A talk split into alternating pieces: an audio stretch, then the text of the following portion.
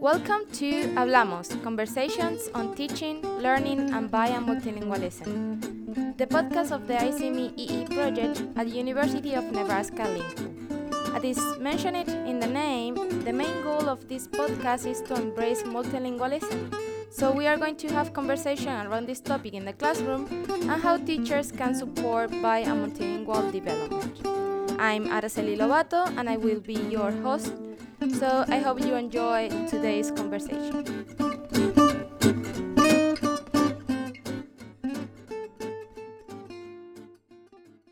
Welcome to a new episode of ICME podcast. Today we have Dr. Susana Ibarra Johnson. It's a it's so good to have like a Hispanic name that I can pronounce like super correctly. no, like usually with English name I'm like oh geez, I don't know if I pronounced it well, but I'm 100% this time that I said it right. right. So we are very pleased to have her um, with us today.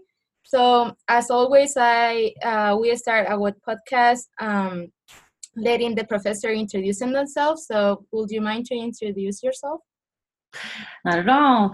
Um, buenos días, well, buenas tardes a todos. Um, uh, yes, and I am um, Susana. And the thing is, I right now I am an adjunct at University of New Mexico, which I've been there for six years and love teaching the um, ESL methods courses um, that I teach there.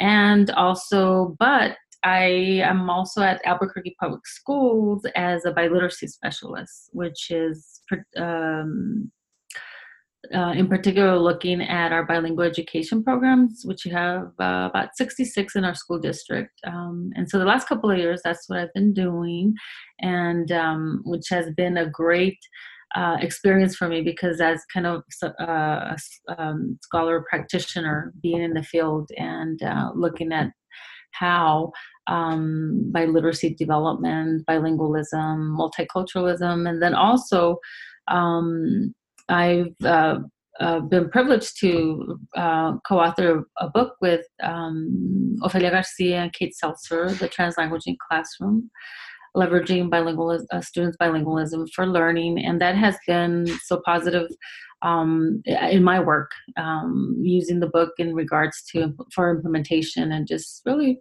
for our students to be able to leverage their bilingualism and for language development and for learning. So uh, that's a little bit about myself and um, some of the work that I do uh, most recently. Actually, I have to confess that because sometimes when some professor reaches like, I would like to be in your podcast, or like um, Cara uh, give us uh, gave us last time a list with some professor that we can reach out. So to be honest, I pick I pick you because I loved your book. Um, I really love your book. I, I use it uh, in one of my classes. So it's like I really want to talk to her because I I loved your book in the sense that not only you give like the theoretical part about what is translanguaging, but I really love the examples. I mm. felt that having the, the real example examples and not something theoretical for me was like like I love it. And mostly because I'm new teacher. Um, I just graduate, so I don't have so much experience. So mm-hmm. I have read so many theory, but not actually seeing the seeing the practice and the real example. So I love the book because of that. I have to tell you. That's great, um, great. I really wanted to interview you because of your book. That's great. No, thank you. I, I think I know. I, well, you know, I'm sure uh, you'd be uh, you want everybody to find out. Uh, WIDA, when I first met you, that, that was great that uh, we were um, talking about the book, and and uh, when Kara said, actually, she's one of the authors, so that's initial help. yes.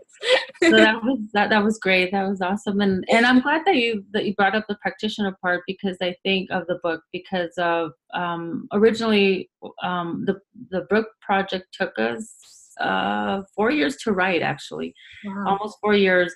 I was actually finishing up my um, PhD work, uh, my dissertation, and mm-hmm. um, met Ofelia, and um, and one of the big components of it for Ofelia, because she is not that she's not a practitioner, but she uh, or has in the past, but she's very she's written more theoretical books. And mm-hmm. one of her goals that she mentioned to me was that you know uh, between Kate and myself, of course, for it to be um, the practitioner part of it really come out so that was one of our goals and and and with her as well but she that was she's like you all are on the field in the field and you know what's going on and uh, so i'm glad to hear that that for you that that really came out yeah yeah for sure and also yeah because i feel that when professors get to the university sometimes they can get a little bit disconnected from the field mm-hmm. and i mm-hmm. felt that that's something that it shouldn't be like that because mm-hmm. if you're creating these theories and you're creating um, these new opportunities actually you need to see if they're working and if, if people it's if people are applying in in the classroom um, and in in the field for sure. So i'm glad that you like you have the opportunity to combine both. Yeah.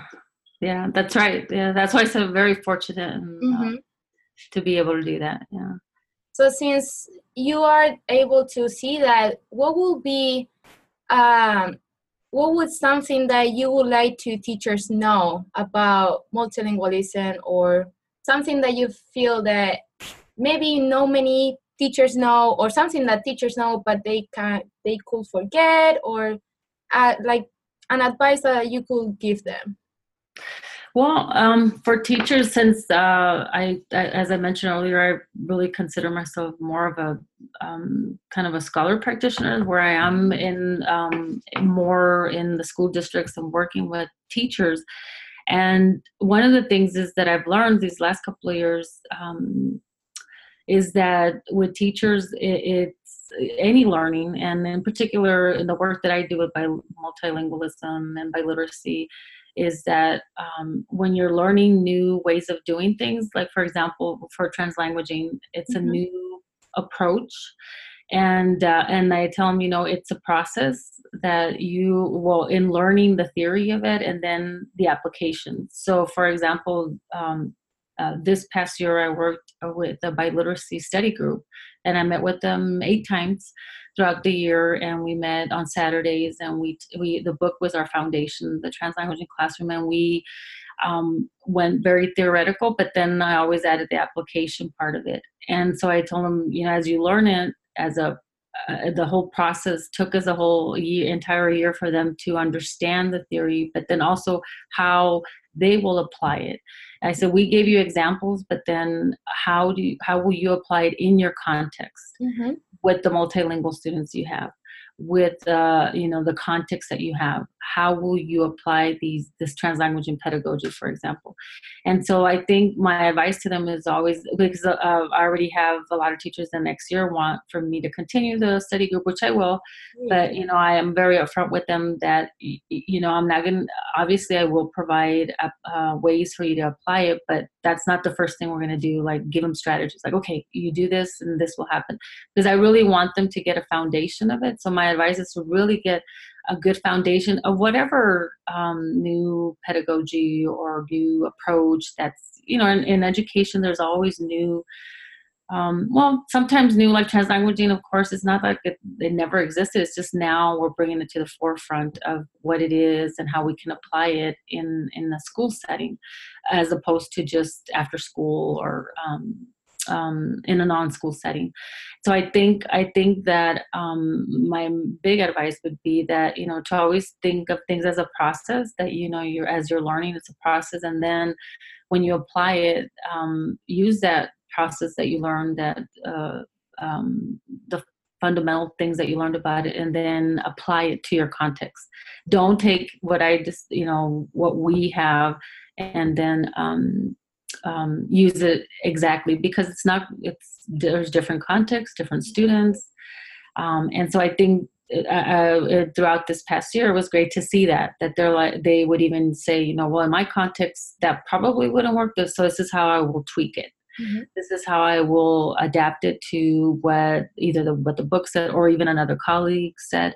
And so that for me that was uh, uh, one of my goals is for them to be really understand it and then apply it but in in their own way you know? And i think in all learning it should be that way. It shouldn't be very prescriptive that they um, follow it to the t for example. So um, and, and it's important right now because i think we're we can um, we just spend about a decade of teachers really learning how to use programs and um, and it that that's been hard for me to see that teachers are like well well just tell me what to do. And i'm like well i'm not going to tell you what to do. I will show you what i think are best practices mm-hmm. um, evidence-based and and then um, you create what will happen in, in your classroom. And so it, it's been good. But again i have to take them through that process. I can't just do it one time or twice you know again this study group for example was a year long one and we really went in depth and applied it and then kind of looked at the pros and cons and so it was a lot of uh, deep thinking and which i learned a lot from as well yeah and i feel that it's something that it can uh, align with ICME goals as well since our e-workshops like one of our main things is our agency and we feel that uh, mm-hmm. teachers are the experts in their own classroom like what what i have in my classroom it's not gonna fix in the same school district or in the same classroom that you are. So that's one of the things that also ICME works well because when we are teaching the content, um, we believe that teachers are the experts and we are not here to tell you what you should do, but actually what you think that like what I can give you, how do you think that it will the best uh, for your mm-hmm. classroom? Exactly. Yeah. And how are like can you name some or small things that you do in those studies group or i'm kind of curious now yeah so i think it was um, uh, returning i had actually left albuquerque public schools 10 years ago because i have done some work with the WIDA consortium and uh, the spanish language development standards um, worked very much in depth there. And uh, and and so at any rate uh, returning back to albuquerque public schools after well about 10 years um, that was one of my the, the, school district really wanted me to look at biliteracy what does it mean? What what is it that we do? And and so within it of course i was like well the way i approach biliteracy is from a very flexible model of biliteracy um, where includes translanguaging and so i had to explain it of course to my director the school board and so forth and it was and in doing that i had written out a proposal and so for example the first uh, time we met um, in october I pretty yeah fortunate. I was fortunate that we were able to give them all the book and um, pay them stipends to show up on Saturday and and really discuss this topic and. Um, and they were able to um, the first time we met I, I I, I, did a pre-survey um, mm-hmm. and a post-survey. For my pre-survey before we met, I asked them 10 questions, and some of them had, were short uh, responses where I, I, asked them about what they knew about biliteracy, did they know the different biliteracy models? Um, how how would they who who are, who was in their classroom? I really wanted to know who who their students were. Mm-hmm. You know, were they some attended bilingual, sequential? You know, just different things that I wanted to know, and and that really gave me a good base of what um, who the teachers were. And even at that, I started from a very learning community. I also went into what goals they wanted.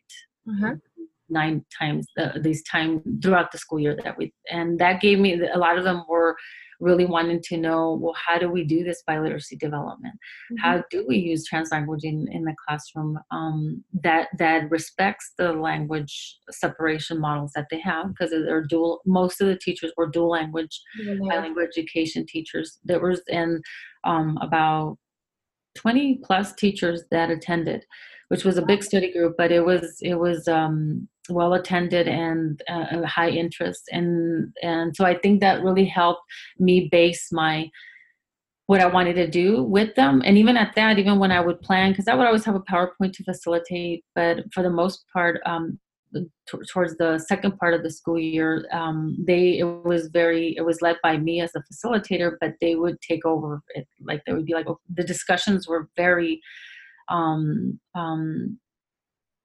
intense because again um, uh, the first session when we set the learning communities a lot of them were I, I i already read the book for example so a lot of them had already in in, in preparation for it or the chapters that we were going to be reading but they were like well I still have this conundrum of how do I do it in this dual language? We're we're not allowed in this and that. And so that the first two or three months, it was really uh, discussions on we're not saying in, the uh, you know as other uh, colleagues that were in the study group would say well, they're not saying you can't. It's just how do you find a space for it? And and and so respectful of of your program model.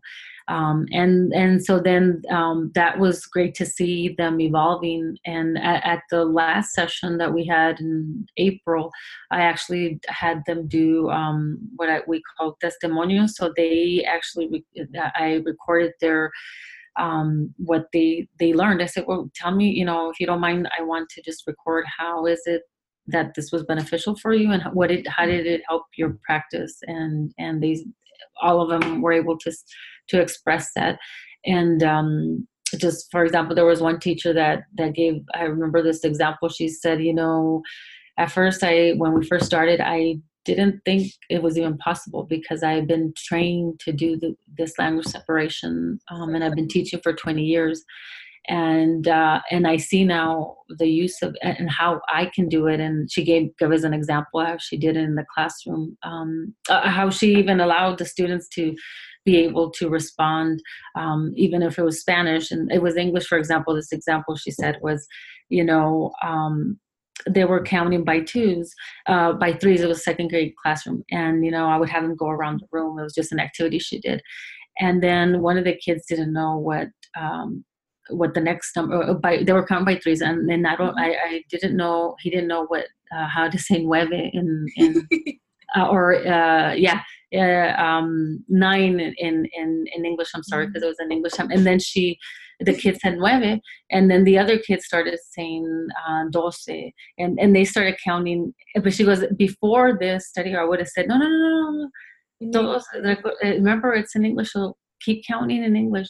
She goes and and uh, or she goes very organically. Uh, the other student actually started counting back in English, and then they started counting back in English, and then she goes, but it was but it wasn't. She goes, my point is that they my whole point of it was for them to get reach to I think it was up to uh, I don't know uh, hundred or so that they this this game that they were playing. Mm-hmm. My goal was for them to be able the concept of counting by threes. They were able to do it. Granted, they included some English. They you know were translanguaging throughout, but that was fine with me because they got it. They got that. So that's just a little example. But I think you know it, it was uh, good to see uh, hear their examples and how they were applying it in their classroom yeah and i feel that the like the most amazing thing about translanguages is like it's something it's not only the pedagogy but it's something also that um, that happens in everyday uh, of these emergent bilinguals like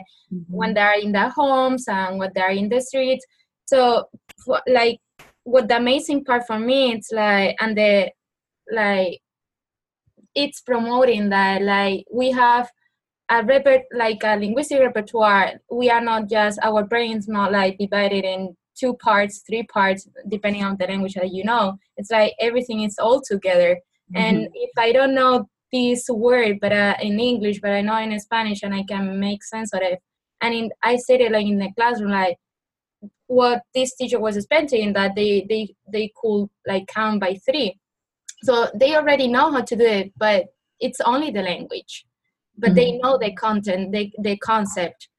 So um, what I feel that it's really hard for for teachers uh, to see that it's like the importance of the language. It's mm-hmm. it shouldn't like like inter intervene with the with the concepts or the or the content and once you get to the goal that's that's the most important thing and i feel that mm-hmm. it's it's still hard to to see this in the classroom because of especially in esl classroom like the focus of for them is like they need to learn english english they are here they need to learn english um, and they don't see that knowing another language could be an assist and it's mm-hmm. something that can also um, help to build the new language but like sometimes they say like uh, something that they shouldn't do it in the classroom and if they instead of using their home language they're using english most of the time even with um, people that they could even share the language they see it like that's the what that's what they're supposed to do instead of using the home language? So i feel like your work and um, and everybody's who is doing the translanguaging um, theoretic part um, in the field I, I feel is so important right now because I see it in the classroom how how because I was doing my my um, here is called ELL practicum mm-hmm. so I was doing it in, in in my school and the fact that I speak Spanish it was like an advantage for so many students mm-hmm. and and I see it and I see it with my eyes like gee this is what should be yeah. happening in all of the classroom so I don't know. It's like you know uh, having that feeling like I know that this works. How can we do it to promote it? yeah, I know, I know, I know. That's kind of the, the the that's the work that we're doing now. I think that's the work that myself, I know, Kate, and other um, mm-hmm. um, colleagues that are doing this across in in different ways. And um, I a couple of years ago, I yeah, it was uh, AERA that was in New York City. Mm-hmm. Um. I presented on some of uh, um, my dissertation work where I really mm-hmm. found translanguaging um, because I was actually looking at dual language um, programs and their Spanish literacy. Mm-hmm. Um, and so, but when I would go into their Spanish literacy, um, time you know it it didn't look like spanish literacy it was very um, bilingual and i mean even though the texts were in spanish for example and mm-hmm. they, they were but what they were doing um, was very bilingual the, the, way the students were responding and and so that's how my mentor um, um and my advisor at the time he said well you need to really look to see there's something going on here why why even though they know it's spanish literacy but uh, and so I started doing research, and that's how I um, came about with Ofelia's work. Mm-hmm. Uh, that was in 2009, and that was one of the first uh, when she published the um, um, bilingual education in the 21st century, and, and so that really opened up for me. I was like, oh wow, this is exactly what it is, and some of the um, um, vignettes that are in our book are from that work that I initially saw. So I think that what's important is that it's um that now uh, at AERA, um, um, Guadalupe Valdés was our discussant, and she uh, pointed out very uh, important uh, work that we need to continue doing.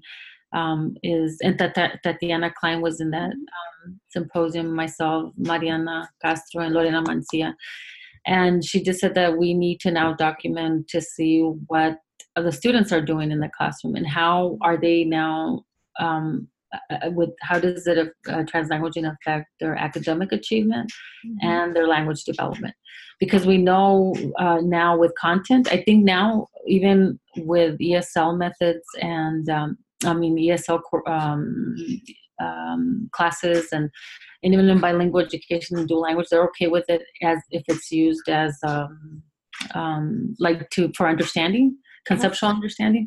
But I think more work needs to be done with in regards to um, language development for you know uh, whatever language the the LOTE or um, um, uh, English, right, mm-hmm. in bilingual programs, and and also to document who are the students that are in the classroom um, because it's going to be different for students that, um, like myself, you know, that grew up bilingually, whereas like Mariana Castro, she grew up more uh, with Spanish speaking uh, at home uh, in Mexico, and so that it's going to be different. And, and, that's what we need to understand because a lot of teachers we always want to clump like okay these are but it, you know a lot of our our bilinguals are are different and will use um, their multilingualism in different ways in the classroom and also one thing that I, I like about translanguaging is like you don't need to be bilingual or multilingual to to be able to apply in the classroom. Mm-hmm. Uh, monolingual teachers can do it as well. That's the reason why there are so many opportunities to do it and apply it and the different ways that you can do it. I mean, it's an, uh, an advantage, obviously, if you share the home language if, if um, some of your students, but mm-hmm. it doesn't mean that if you don't speak it you cannot do it mm-hmm. that's yeah that's true. Yeah exactly. So thank you so much. Do you would you like to add something else before we close the interview?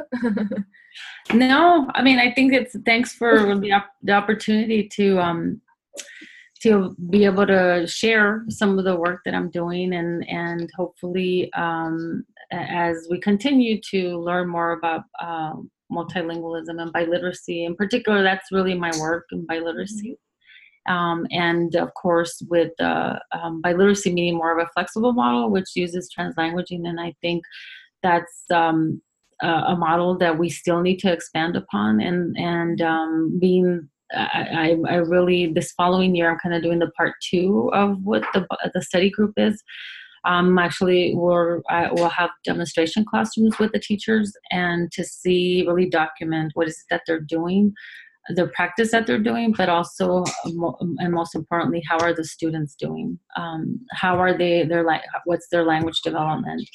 What is their um, their um, kind of the conceptual understanding as well, but then also the uh, the way that they um, implemented uh, uh, the way the students are using it because I think it's just uh, um, there's still a lot of work to be done in that and and the teachers are very willing to open up their classrooms for me to be able to do that and so um, can definitely share it in the future um, as as the year comes on. I know we're I'm still planning on it this summer and actually consulted with uh, Ofelia to see some of the ways um, um, that we can do it next year. Um, working with the teachers, and she'll be working with us as well. Um, That's great, and we love that you are continuing doing your work uh, with Ofelia and um, we are so so grateful that you have uh, a little bit of time to make the interview.